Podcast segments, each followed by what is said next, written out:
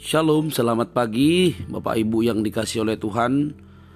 Pagi hari ini saya kembali mengajak kita untuk merenungkan firman Tuhan Dan berdoa secara pribadi Sebelum kita mengerjakan aktivitas kita sepanjang hari ini. Kiranya kasih karunia Tuhan selalu ada buat kita dalam pelayanan dan dalam pekerjaan kita masing-masing. Mazmur 119 ayat 9 Mazmur 119 ayat 9 dikatakan di sana, dengan apakah seorang muda mempertahankan kelakuannya bersih dengan menjaganya sesuai dengan firman-Mu? Dengan apakah seorang muda mempertahankan kelakuannya bersih dengan menjaganya sesuai dengan firman-Mu? Bapak Ibu yang dikasih oleh Tuhan, firman Tuhan itu penting untuk menjaga kehidupan kita. Nah, pagi hari ini kita akan memikirkan soal masalah hati yang paling banyak uh, bermasalah yaitu hati. Bapak Ibu, bukan makanannya atau bukan anggurnya yang menyebabkan dosa. Ini adalah perkara masalah hati Perhatikan bahwa Salomo membuka peringatan ini tentang kemabukan dan kerakusan dan mereka yang melakukan dosa-dosa ini dengan mengacu pada hati putranya. Amsal 23 ayat 19.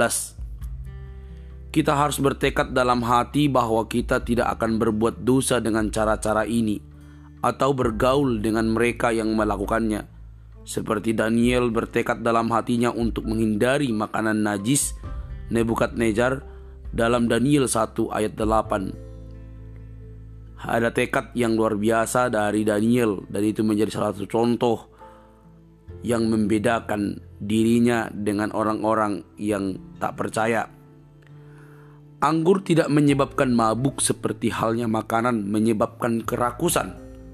Kemabukan disebabkan oleh hati manusia yang berdosa, bukan oleh anggur. Kerakusan disebabkan oleh hati manusia yang berdosa, bukan oleh makanan. Tuhan membuat anggur dan makanan, dan Dia menjadikan keduanya baik bila digunakan untuk tujuan yang dimaksudkan dalam batasan yang Tuhan berikan. Adalah hati yang berdosa yang memberontak memilih untuk minum anggur yang cukup untuk mabuk atau makan makanan yang cukup untuk menjadi pelahap.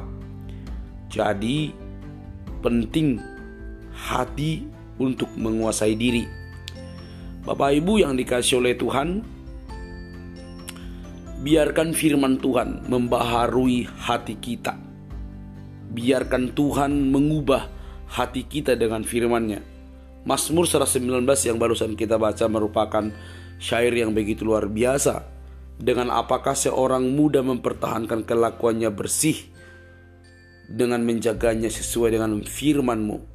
Pertanyaan yang sudah langsung dijawab oleh pemazmur. Dengan apakah? Ya dengan firman Tuhan dapat menjaga kelakuan bersih. Bukan soal apa yang ada di dunia ini kalau hati beres, pasti tindakannya beres. Jadi, bukan soal makanan atau minuman, tetapi perkara hati. Kalau hati beres, makan dan minuman pasti dapat diantisipasi supaya tidak melakukan dosa.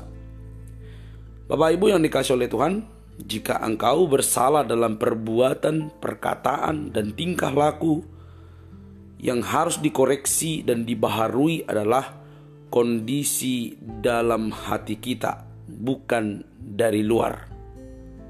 Mari kita pikirkan kalimat ini. Jika kita bersalah dalam perbuatan, perkataan, tingkah laku yang harus dikoreksi dan dibaharui adalah kondisi dalam hati kita, bukan dari luar. Ingatlah, hanya firman Tuhan yang dapat mengubah seluruh pola pikir, perkataan, perbuatan kita. Mari terus menjaga hati kita dengan firman Tuhan. Selamat pagi, Tuhan memberkati kita semua.